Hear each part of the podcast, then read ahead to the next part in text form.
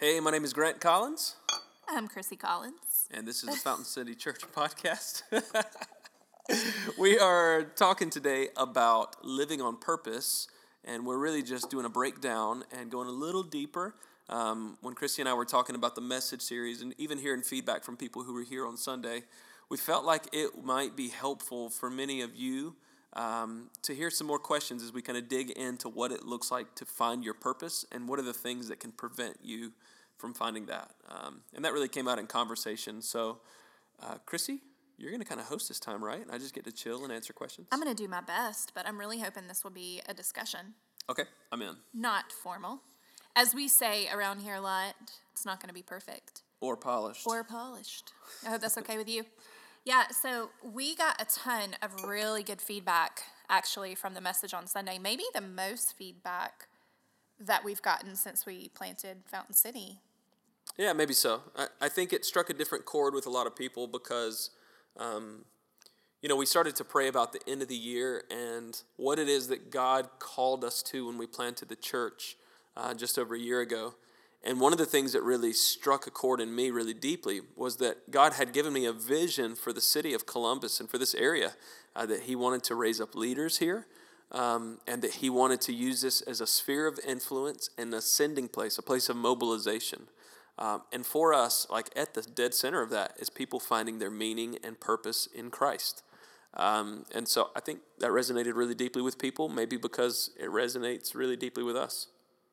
Yeah, I think so. Um, and that was, I think, one of the questions I wanted to ask you was why do you think this message is resonating so much with people right now?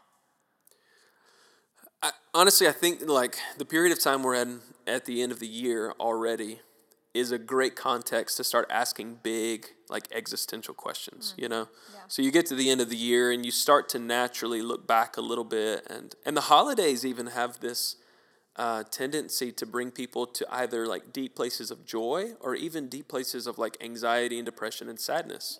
And so I do think there's a lot of self evaluation that's built built into this time of year.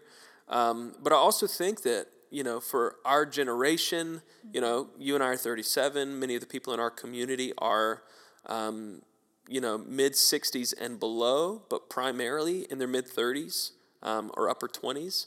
And so we're in a place where we're asking questions about meaning and purpose um, because most of the time we get caught up in the rat race of just doing life. And, you know, somehow in those quiet moments, I think we back off and we have this these questions in our soul saying like who are we and what is it that we've been called to do? Yes, God has saved us. Yes, he has made us a new creation. But what do we do with that new creation? It's not just meant to be new just to sit around on the shelf and wait till Jesus comes back one day. Uh, so what do we do with that? And I, I think that's why it's important to people and certainly why we were talking about it this weekend. People want purpose. People want to work jobs. If they're going to have to work, they want jobs with purpose and meaning. And we're seeing that more and more. So, first, let's chat really quick about you and your purpose. Okay. What did that look like for you? What did that process of finding your purpose or knowing your purpose look like for you? Uh, I mean, I kind of go back really fast to some memories, like little glimpses of how that purpose was exposed. I remember walking around the church as a little, like as a young teenager with all of our friends, and them having like relational drama and conflict, and me giving them advice on how they should get through it. Like as a 12 year old, I remember giving people advice and feeling like I have something to contribute to this, you know? I remember that, Grant. that was yesterday, That right? Young, that young Grant. Um, and Yeah. so there Some was there was that glimpse. There were also those moments where in gatherings where I felt like the Lord was doing something really intense. Where um, I remember specifically uh, an older gentleman at a uh, an evangelistic outreach in Myrtle Beach, South Carolina. We were praying at the end of the service, and he just shared a vision he had for me over my life, and it resonated so deeply with me uh, that I was going to preach the gospel and that the fire of God would fall on people and that people would be saved and filled with the Holy Spirit. And it marked me. Like, I remember feeling like there is nothing that I want more in the world. And if you were to ask me today, like, what do you want more than anything? I would say that. Like, I want to be part of movements of people waking up to the to the person of Jesus and to the glory of God and their lives being revolutionized by the gospel and by the power of the Spirit. Um, and so that has kind of all um, like coagulated is like a gross sounding word, but but like that's all kind of come together. I think in the church, um, places of faith where people are searching for answers, they're searching for purpose, and they're waking up to who God is and who He's called them to be. Um, and so that's how I've found my purpose through the years. How about you? Ooh, that's kind of a loaded question for me. Um, you know, I, I think it's mostly been for me in recent years where I've really come to know um, what my purpose in the earth looks like and what that is. Um, I, I think it's not an overnight um, situation. I think for me, I in recent years I've come to realize that th- the little girl that I was at one point and some things that existed in me at a very early age that I didn't think too much about then, but the older I've gotten, the more God has brought those things back to memory for me. So, one thing um, is I have always kind of been an advocate and someone who stuck up for the underdog. Um, that is something that I can remember. One of my earliest memories is when I was in fifth grade, and there was a little girl in my class, and her name was Nora. And she was just bullied around the clock. And so I remember just um, being a pretty quiet kid, but when it came to standing up for people and standing up to people, it was like I took on a whole other persona. Yeah, I can see that. um, there was just a lot of boldness in me. And that has been a consistent theme throughout my life. And Grant can tell you some stories, and maybe even some of you out there But you like fighting people and maybe fighting an older lady at a softball game who insulted your dad. That was a long time ago. I'm redeemed it now. It was not that long uh, ago. you know, what's really cool about our stories, though, is that even this girl in me, this person in me from years ago, who wanted to fight people on the soccer field, or because, you know, Oh, yeah. somebody was picking on Grant one time, and I thought, this is not okay. It was somebody a soccer needs- game. This guy was trying to punk me out, and Chrissy like I had had it. tried to chase him down and started yelling at him. I was like, "What is going on? somebody My wife is about to say beat up this something man." to that man and so you know and so here's the thing those places in us that maybe even look ugly at times what i have found in my experience has been is that god is so beautiful to redeem those things and a lot of times those things are really on purpose and he put something in me um, at a very early age that was uh, I don't know, it resonated so deeply in me, and, and that's something that has been consistent. I think that's something that I have found is looking for those consistent themes throughout your life, asking family members, who do you remember me to be? You know, what has been this theme? So I think for me, just recognizing I've been an advocate since the day I was born. Um, I love defending the underdog. It is something that is so innate in me. I just naturally do it. Um, and then just recognizing things that I do, whether I get paid for it or not. Like, I'm just going to live my life doing it. And that's something that you talked a lot about in your sermon is these core convictions and values. Those things that come out n- no matter who you're around, um, no matter what environment you're in, whether you're stressed or whether you're on top of a mountain, like they're just going to come to the surface no matter what. And being very intentional and starting to write those things down or make note of, you know, I've I've recognized, especially as you go on the journey of finding out what your purpose is, you recognize, you know, I see these themes in my life. And I don't think that you can find your purpose necessarily too without being in community. Yeah, yeah. I think that's actually a really great point because for many of us, we live with a blind spot when it comes to who we actually are, or maybe we even um, like live in reflection on um, shame or guilt or labels that we've carried from the past. And when we come into the body, it's really nice to surround yourself with people who are looking, you know, like the picture in my mind is we're looking longingly into the face of God. And as we do that, we start to see each other clearer. Yeah. And we start to see God's image in other people who are also following Christ.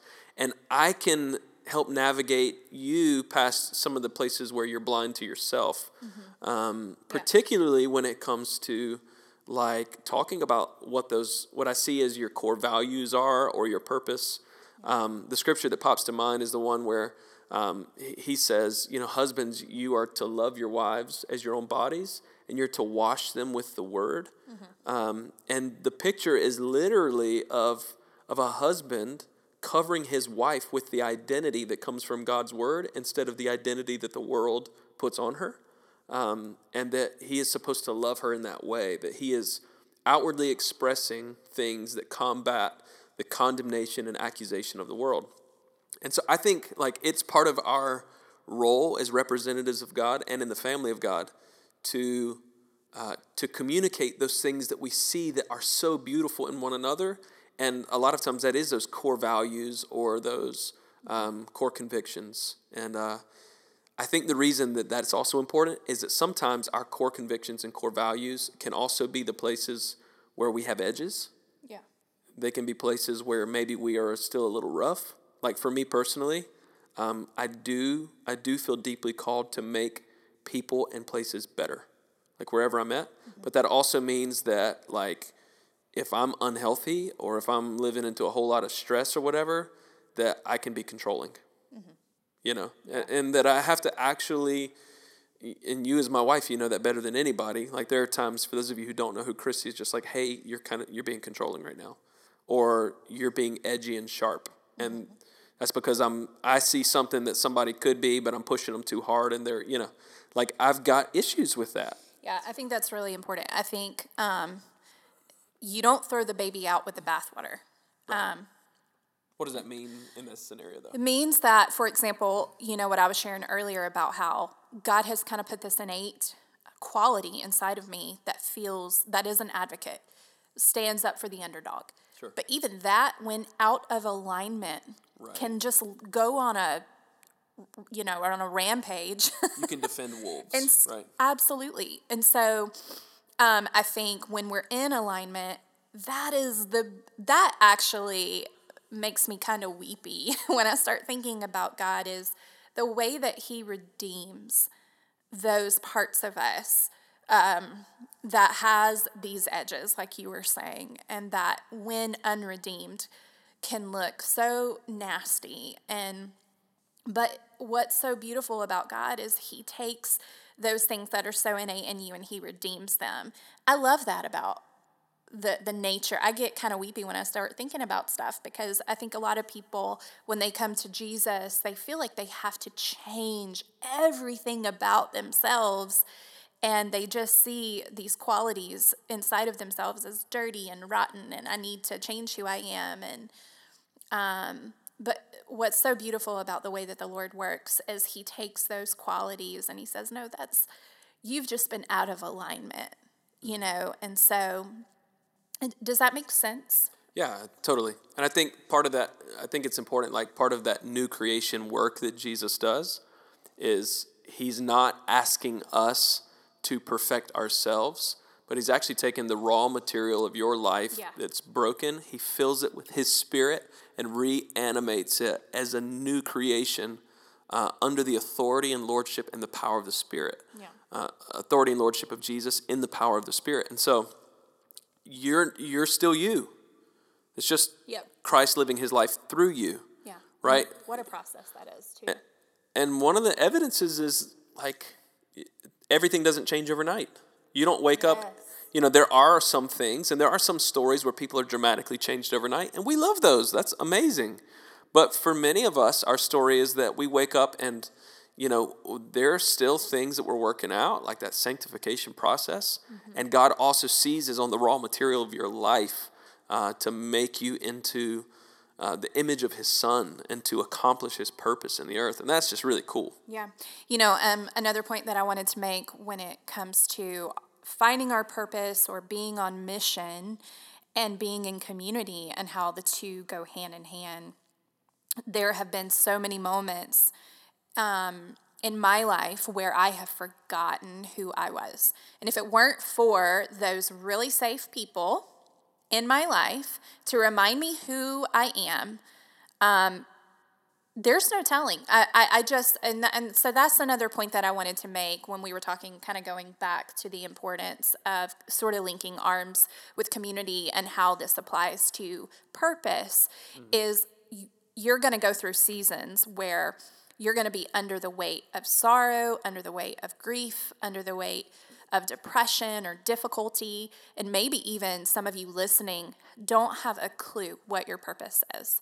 Um, and I think that's where it's important to have people in your life um, who are safe, who know you, and who can speak that over you. And so, um, did you want to add anything to that before we move on? No.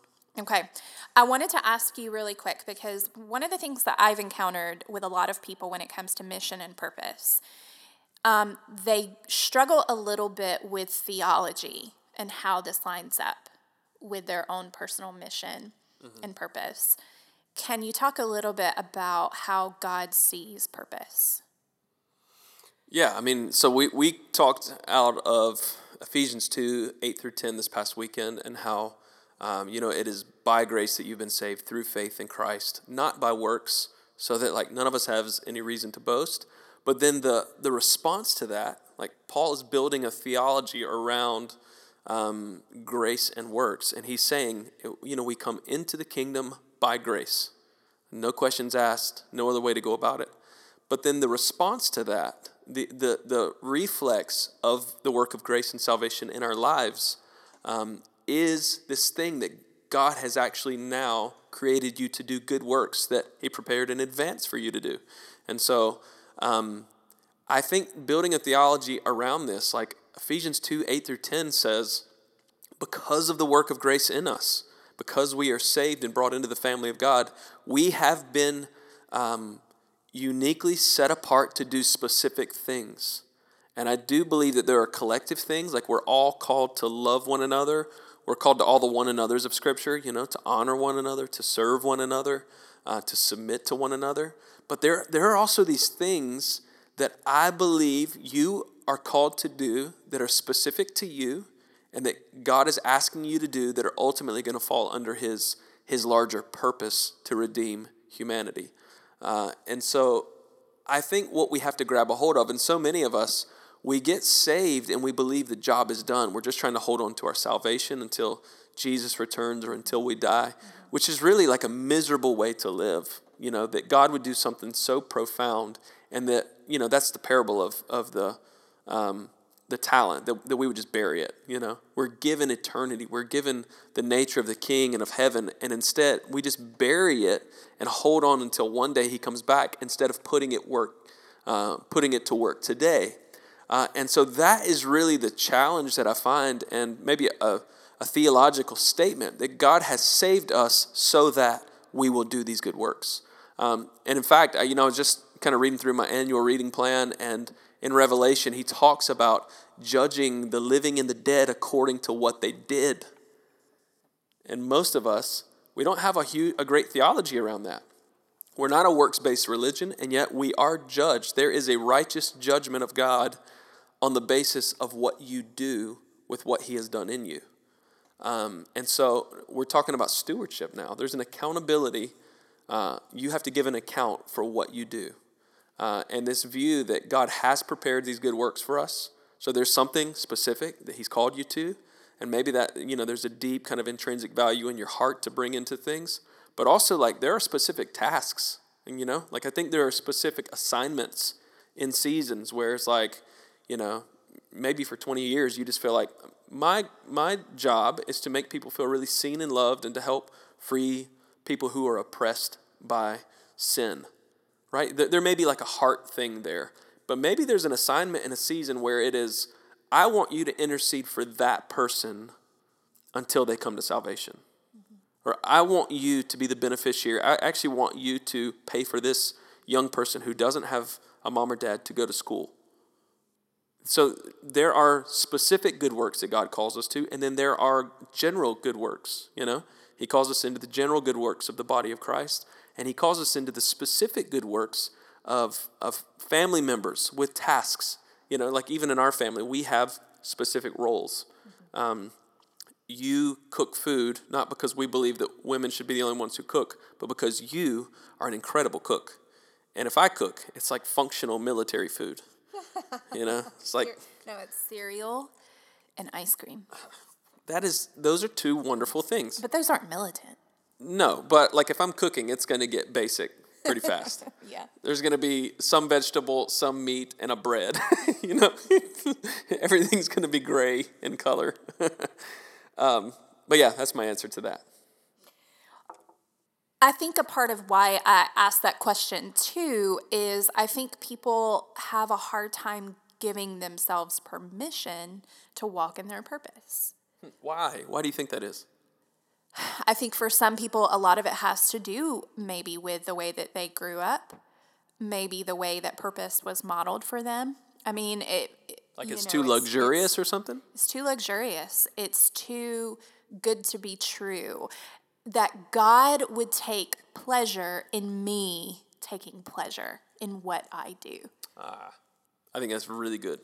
I think it's, I talk to people like this all the time where the idea that God would allow you to be happy in what you do for a living seems ludicrous and actually really difficult to accept. I, I love that. And you and I were talking about this the other night, but you know, there is a line of distinction that we want to draw. Like God hasn't called us to pursue a life of happiness yep. in and of itself, right? Yeah. Like if yeah. we're chasing personal pursuit of happiness and wealth. And like the American dream is not the kingdom of God, actually. Yeah. Uh, and it's helpful for us to say that. It's but empty. It is. It, it leads to emptiness. But we also believe that on the back end of pursuing Jesus and doing what He's called you to do, you live a life that is filled with joy and uh, and and life, you know, and love. And so it's not devoid of happiness. It's just a different pursuit. It's a different aim. But I've actually been thinking about this. I was having a conversation with somebody today, and um, one of the themes that kind of popped up out of that was in previous generations, people worked jobs specifically so that they could provide for their families or mm-hmm, mm-hmm. Um, put food on the table or whatever. Yeah. And you went and you got a degree and more education so that you could make more money. Right. So that, you know, you were able to achieve these things. But You get into the millennial generation, who many of them were entering into the workforce during the recession, and there was not the return on investment. You know, like the amount of education you got didn't equal uh, a job or satisfaction in the work environment. And so for many people, we moved in two directions.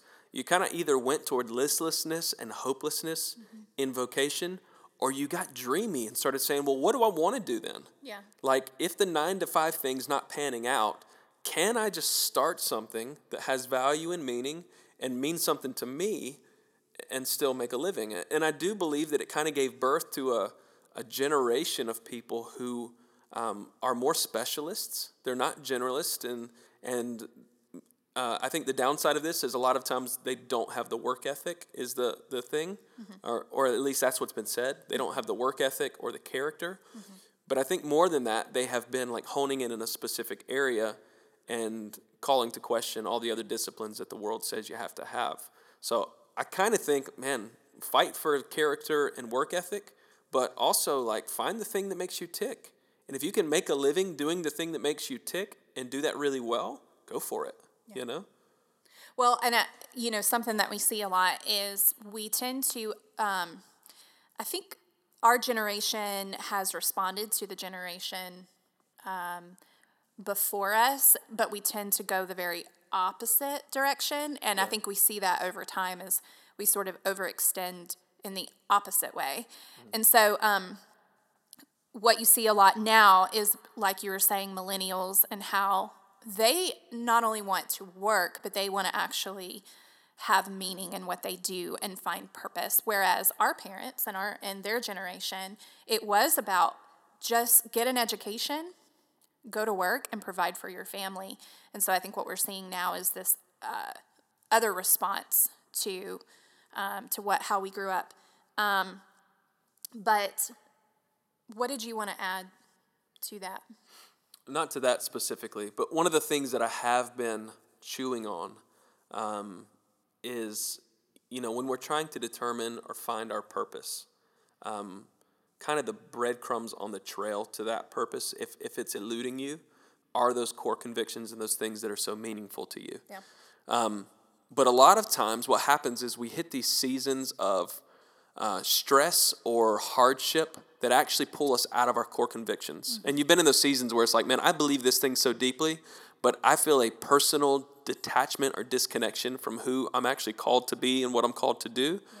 And so you'd find yourself not even living into those core convictions. Mm-hmm. And, and I will say, if that's you and you're listening to this, like the pressure that you feel from that is a very real pressure. Like God has created you with a wiring to be and do some things that are reflective of his nature. And when you're not doing those things, like you know it, you feel out of your own skin. Yeah. Uh, and if you do it long enough, you actually start to have a, an identity crisis.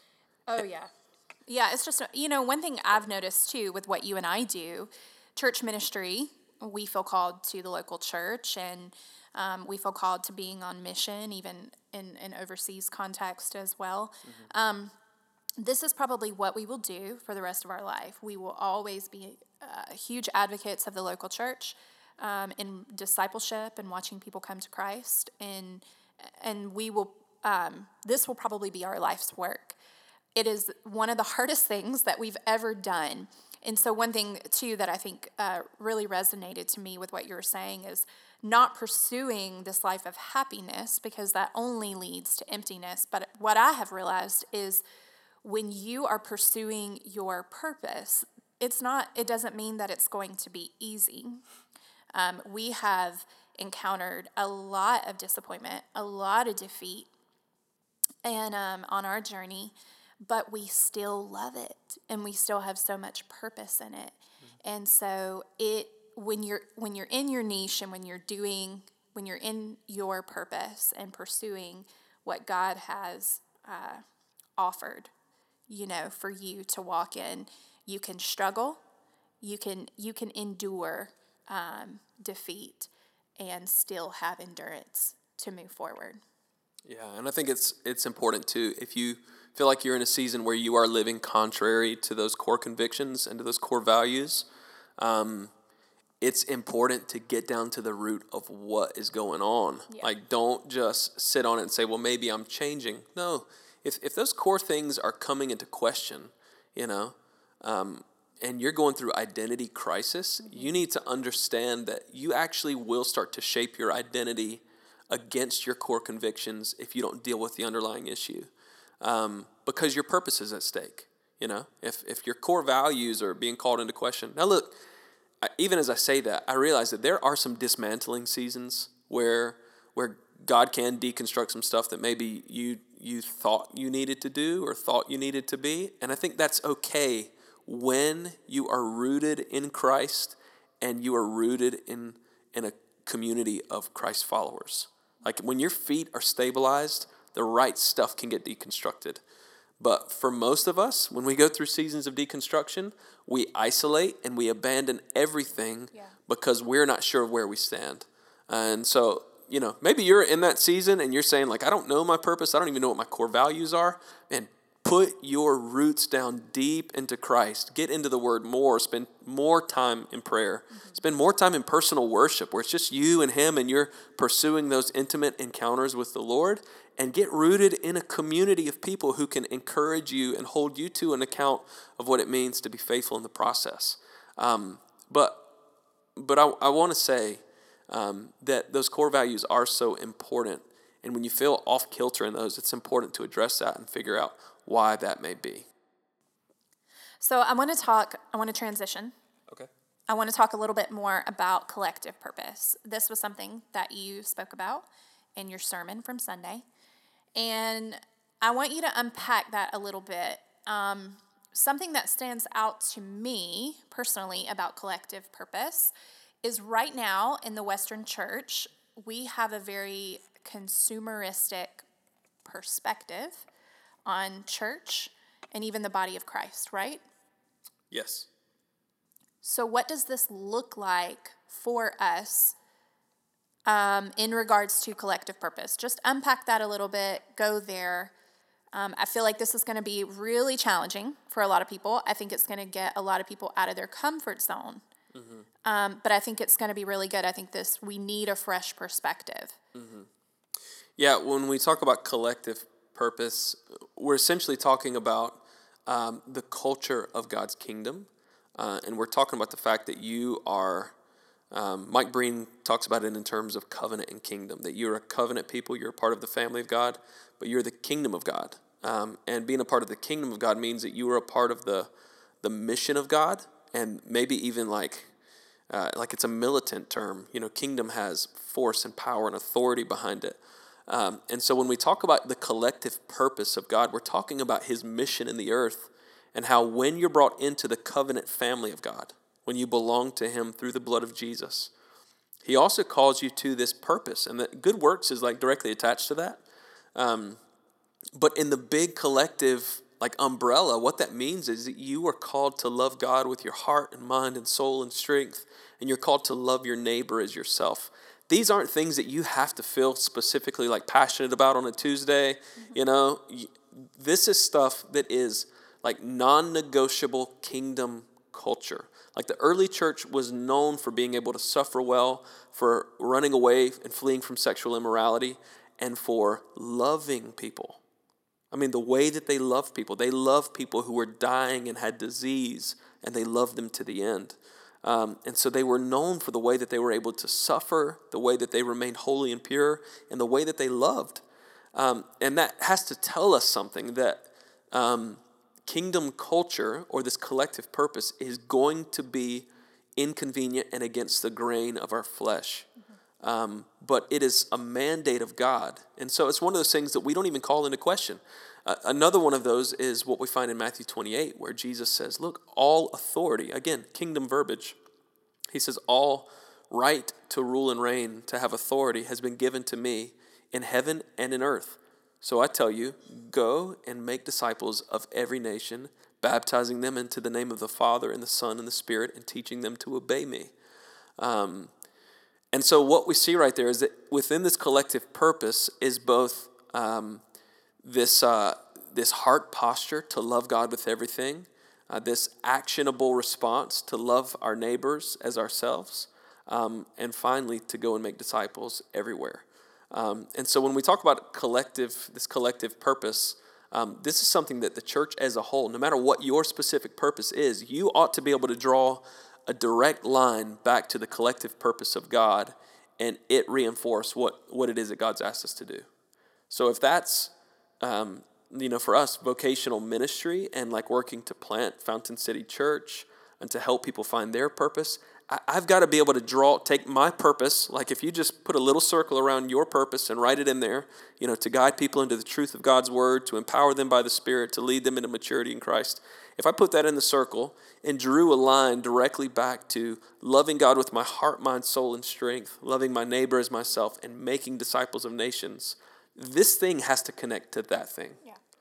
And I think for many of us, we want to find this thing, our specific purpose, yeah. but like there's no connection. It's like when you ask somebody, like, what, what are you all about? And they're like, I really just want to make money. And at some point, you have to ask, how does that connect to the heart and the mission of God for the, for the earth?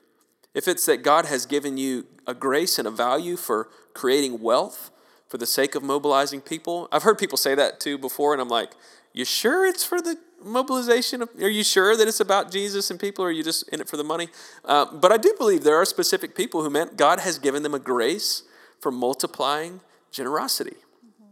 Uh, and so I think for all of us, whether that's, you know, we've got several friends who work in ERs and hospitals, and you have to ask, like, okay, so what's your purpose? If, if your purpose, I'm thinking of my friend Christy right now, or Josh, my, my buddy Josh Lashley.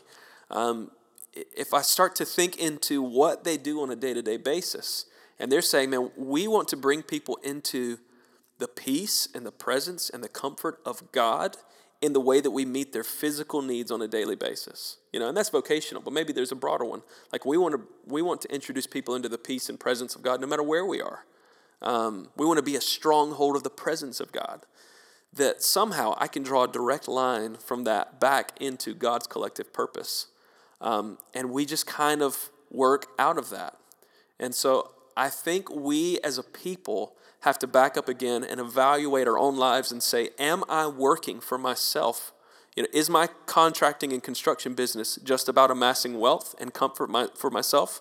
Or am I so focused on the mission and the call of God in the earth that I'm mobilizing resources, that I'm discipling people who are under my care, that I am training employees, um, that my business is now a hub of mobilization, you know, for the sake of the kingdom of God? I think we need to ask that question. Because no doubt, people are not all called to vocational ministry. I don't encourage that. Mm-hmm. There are some days that I'm not sure I'm called to vocational ministry.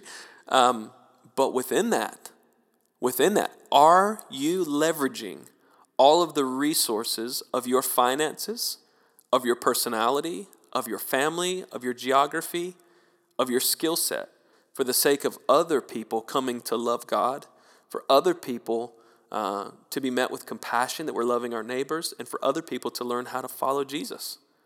And that is a non negotiable question of what it means to be a follower of Jesus. Um, and I don't think that that's a popular message. That almost seems extreme and radical. But in the New Testament church, um, I would say that that's ground 0 mm-hmm.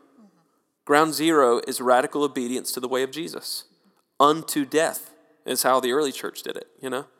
And for us, it's like we won't even do it if it's inconvenient. And for them, they were willing to pay any price uh, to follow Jesus. Yeah, I think this is such an important message. I don't think that you can have, not fully, um, have specific purpose without collective. They hold hands. And so I think that how um, those barriers broaden in our lives is when we're able to do the both and, right? So specific yeah. purpose is broadened and matured. I can't think of a more maturing process mm. for us individually, not just as Christ followers, but also just as people, as as adults, as humans, as when we are able to look beyond ourselves when we are able to look beyond just our needs, our purpose, um, our desires, and when we're able to look at other people and link arms and say, you know, what is God saying in this body of believers that I have committed to, in this family that I've been birthed into? How can I look beyond my own needs? How can I, you know, link arms with other people? So, I think that is such a maturing process for all of us, but I think it's also how we come to our purpose. We need it more than we realize. Yeah, that's really good. You know, I was reflecting on this passage, um, and I can't call the the um, actual scripture to mind, um, but he's talk, but Jesus is talking to his disciples about how the rulers of the Gentiles lord authority over their people, um, but how when you want to become great in the kingdom, you have to become the least. Yeah. Um, and you have to become the slave to all. It's the language he uses. And he says, The Son of Man did not come um, to be served, but to serve and to give his life as a ransom for many. Um, and like the, the model, the express model of the kingdom of God is of a God who gets down low to bring us up high and to serve us. Um, and he calls us to do the very same. And so, uh, I love that. I think, you know, for us to really find that unique purpose, that unique call and destiny on our lives is the call for us to get low and to serve and to see that our life is just a, a, a, a response of gratitude to God for all that He's done. And when we find our purpose within His purpose, then we're headed the right direction. It's um, absolutely counter, isn't it, to what we believe, to what we think would bring about greater purpose, actually, in a more specific way, in a more individual way. The, the upside down kingdom there is actually know when we when we commit to the collective purpose, we actually expand into our specific purpose. Yeah, that's good. Uh, that's a fantastic conversation. Listen, I don't know um, where you're at. If you're in our community of faith, obviously you're wrestling with what this looks like. Um, I think the challenge that we want to leave you with today is that you would begin to to grab a hold of the collective purpose of God and start to ask him, God, what is the fingerprint that you want me to leave in that? What is it that you're asking me to do to be a part of making disciples, of loving you and loving others. Um, and then you be faithful to that. Uh, it's one of those things that doesn't stop. It's like having kids, you know, it doesn't stop when you have a sick day. Like you don't have a sick day from the kingdom. Um, you, you are still in this. And for some of you, you're going through a season where you feel a little out of sorts, you feel a little off kilter. And I believe that it's time, um, as I said in the sermon the other day, just to deal with your junk. If there is something that is keeping you back, man, quit making excuses and deal with it. Why is that important in light of purpose? Because you can actually live without purpose. you know what I mean? Like you can live miserable. You've seen people who they just kind of devolve into these people who just live in criticism and condemnation of others because they're not, they don't have any skin in the game. They're not exercising any sacrificial self will. They are really just living in response to what other people are doing. And it's baloney. Yeah. And, and there's no room in the kingdom of God for that, to be honest. And so, even if you're a Christ follower and you're listening to this and you're thinking, man, I don't really have an express purpose, I, would just kind of like shove you off the cliff into purposefulness tonight, you know, to realize like it's time to wake up, that God has called you to do something and that there is uh, there's a judgment against us um, when we don't steward what He has done for us, when we just sit on it or bury it in the ground and expect Him to be okay. And that really, that really shows that we don't have a great understanding of His character and who He is. You know, just like the man in the parable. Um, he just said, I, I know that you're a ruthless man and that you like to reap what you didn't sow. And for many of us, we feel like the good things in our lives are really from, from our own hands. And God wants to remind us that He's the one that started this by His grace, that He saved us. And He has prepared some good works for us to do. And we are obedient, we're under authority. Uh, so He's calling us to get busy. So, our prayer for you is that you will live on purpose and that you'll dig in. And maybe you have some other questions or some thoughts that you want to respond with. Man, we would love to hear from you. Feel free to, uh, to send us a message. Uh, email address is grant at fountaincity.org, and we'll respond to those in weeks to come. But thanks for listening and taking time uh, to hear a little bit more of our breakdown of living on purpose. Say bye, Chrissy. Bye, everybody. I thought you were going to say bye, Chrissy. bye, Chrissy. Hey, we're going to try to do these maybe once a week. Yeah, we'll see. We'll see. I like that idea. We'll see. Bye, guys. Thanks. Bye.